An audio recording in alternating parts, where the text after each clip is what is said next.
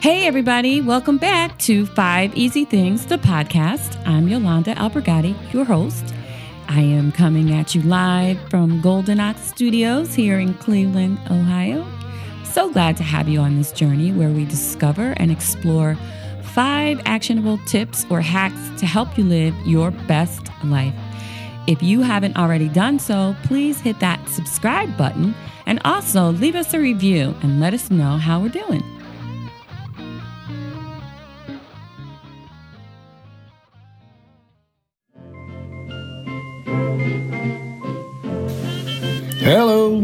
Kurt here from Chucks and Chagrin. Today's question is from Merle O. What is the best glass to use when serving a particular wine? I prefer a big one, but any glass that doesn't leak will enhance your experience. For more practical advice, come on down to Chuck's Fine Wines, the legendary Chagrin Valley destination since 1946. Cheers!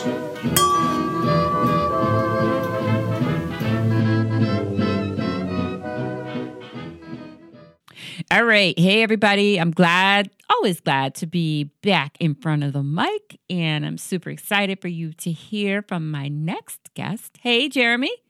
How you doing? Hey, Londa. Good. All right. Will you tell everybody who you are, what you do, and how they can reach out to you?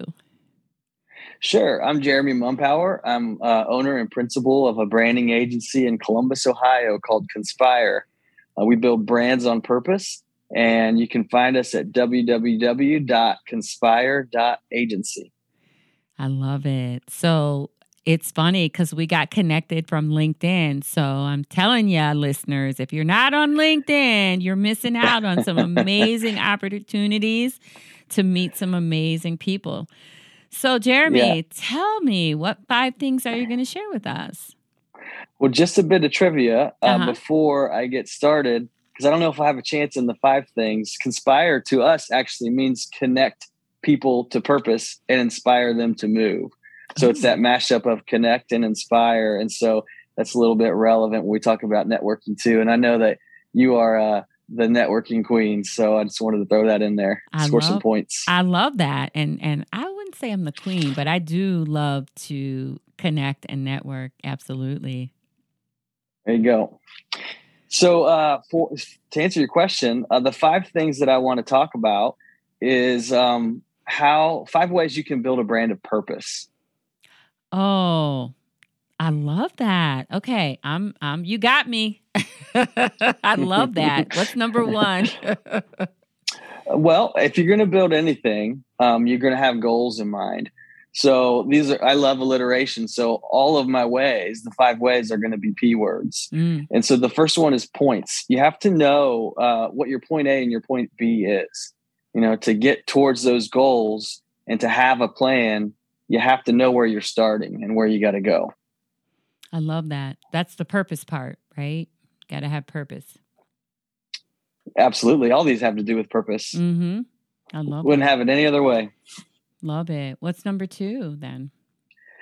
Two is about uh, your value proposition. So every company, every organization has products or services, and you got to know how to position those um, in a unique way, like a, in a way to differentiate yourself. Mm-hmm. Differentiate mm-hmm. yourself. So you know, products, services, either one that you have, you might have both. You need a unique selling proposition. A unique selling proposition to set you apart from everyone else. Love that. Absolutely. You got to stand out. There's a lot of noise out there, as we all know. I know. I heard somebody say there's a lot of noise. You want to be the harmony, right? That that kind of sets you apart from everybody else singing that little one note. Be that harmony note that is above or yeah. beyond, you know. Very cool. So you got to have that. I like that a lot. Yeah. yeah, we talk about being positively disruptive, right? When you catch that harmony, it's going to make you your ears perk up and you pay attention. So, you know, to stand out from that noise, you're going to be positively disruptive. Positively disruptive. I love I love that. That's awesome. All right. What's number 3? Number three is place. You got to know your place. And so we talk about that sometimes as competitive landscape. Mm-hmm. Um, sometimes you're looking for emulators like um, best in class examples of of um, what you can create. And so we sometimes we call it marketplace because it's not really always about direct competitors. Mm-hmm. But you got to know what's out there, what people are exposed to, so that you can know um, what's being done well, um, so you can be different. Uh, what's being done not well, so you can find some white space where you can really fulfill a need and stand out. Mm-hmm. So place is super important, and then you can drill it down to things like geographic location, um, cultural differences, um, things like that are very important to consider. So, when you say um, place, is that how some people might describe niching, like finding your specific group of people, or are you are you just saying a broad like place of where you fit in? Because I know niching is something that it's the trend word like, what's yeah. your niche? Right. And and I for this podcast, I didn't really know what that was. Like, I don't have a niche because we talk about everything under the sun, right? But then yeah. I guess for what you, from your perspective, uh, finding my place, my place was I want to be the go to for information junkies. It doesn't matter what they want to find out, whatever mm-hmm. it is, my place is to connect them with those five things that are going to help them right so i guess is is niche and place kind of the same thing in in your way of thinking yeah i think it can be mm-hmm. you know um if if you want to be the go-to for five things mm-hmm. um that obviously means there are other places people can look for um that information so niching would to me would mean how do I position myself to stand out? You know, and that's where, you know, you, you need to look around and see what the competitive set is. Who do you need to stand out against? Mm-hmm. Um, that's how you know where the bar is set. Um, the other thing you can do, like I said, if if it, within that competitive set, no one's doing what you intend to do, then you know you have that white space to really stand out and get noticed. Mm-hmm. Love that. White space. That's designer creative talk. but oh, yeah. True, right? if I get too creative, sometimes I tell my team, like, we have to remember that we're scientists when we talk to our clients about our expertise. Yeah. And sometimes we can't use our language. We have to use the language of our clients. So we have to remember that if I get too if I get too um, cute with my language, you just have to check me, okay? Yeah, no, I I know that from my daughter, who's a graphic designer, and she's all about the white space. I'm like, okay. Oh yeah, that negative. Space. Don't be afraid of it. Embrace that white space. I love it. What's uh, number four?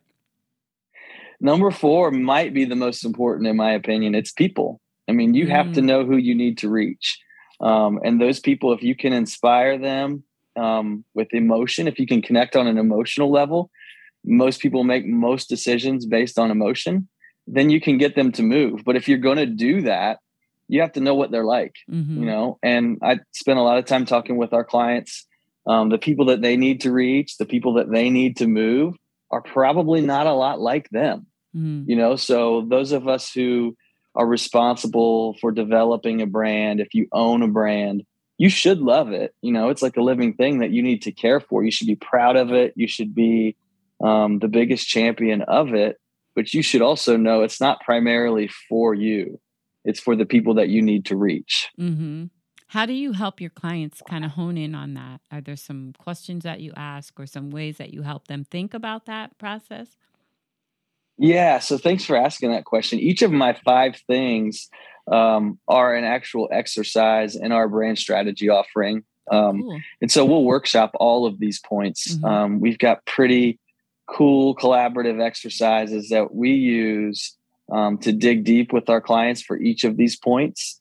Um, and for people is is the same. We have a um, a pretty cool exercise we use to create customer profiles. Mm-hmm. So we get as detailed as we can on those. Sometimes mm-hmm. we even create a narrative that helps us really kind of use our imagination and get inside a customer's head. Mm-hmm. But in a perfect world, you know, we'll have a primary customer, we'll have a secondary customer and a tertiary customer, mm-hmm. right? Because we might have different types of people we need to reach. And we'll have that, that sort of as much demographic information um, and and um, as much sort of uh, understanding of their personality, what drives them, um, how they see, you know, the lens they see the world through, um, so we can really design branding and communications that will resonate with them. I love that. And it really does help you when you're talking to your specific person, right? To really hone in yeah. on that language, that um, environment that they're accustomed to, so that you can really use the kind of visuals, feelings that attract that specific person to you. So I I love that. That's that's a an important part of of what you do if you're going to be branding. Absolutely. I mean, I think now more than ever in our culture, um, there's an emphasis and on emotional intelligence, and it's mm-hmm. important. Um, you know, you you said like use the kind of language. I mean, whether you call it love languages or enneagrams, right? Like it's really important to understand other people don't communicate the way that you do mm-hmm. all the time. Mm-hmm. So, like to use their language to to use to evoke the kind of um, imagery that's going to resonate with people, you have to know what those people are like. Yeah, absolutely. Love that. All right. Number five, Jeremy. So, number five is promises. You know, we call promises, um, we call core values our promises. You know, what, what will you not compromise? What do you promise yourself and others?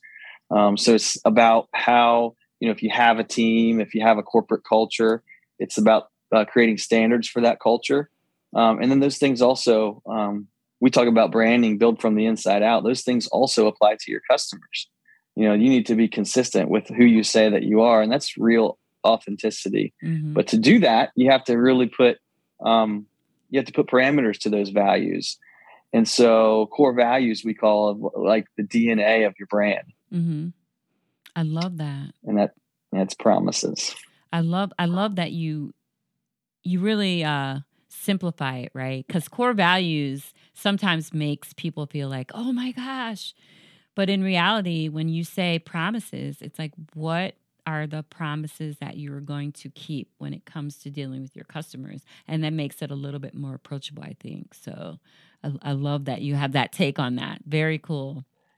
Yeah, like the promises, also has to be a P word. I mean, I told you it has, it has to fit. so yeah, I love promises it. are are super important. The yeah. five P's. I love it. Very awesome. Thanks so much for sharing. I love it. Tell us again how it's, we can reach out to you, especially because this unique approach. So I've had an opportunity, I must say to the listeners, I've had an opportunity to have a taste of your brand and what you're about. And I'm really excited to continue that conversation. So tell the listeners again how they can uh, reach out to you. Sure. Yeah. I mean, you know, if you have a brand, um, if you need to connect with people, you need to get noticed, um, or if you need some creative services help developing communications that um, stay true to the brand that you already have, um, you can reach out to us at www.conspire.agency. And then on social, you can find us at Conspire Agency. Love it. Thanks so much, Jeremy. I appreciate you. Thank you very much. Hey, everybody. Want to say thank you for all of your support. Couple quick things. First of all, if you haven't already done so, go ahead and hit the subscribe button on where you listen to the podcast. But also in the show notes and on all of our social media accounts, please look for a link where you can actually join our community. You'll never miss another episode because you'll get the email.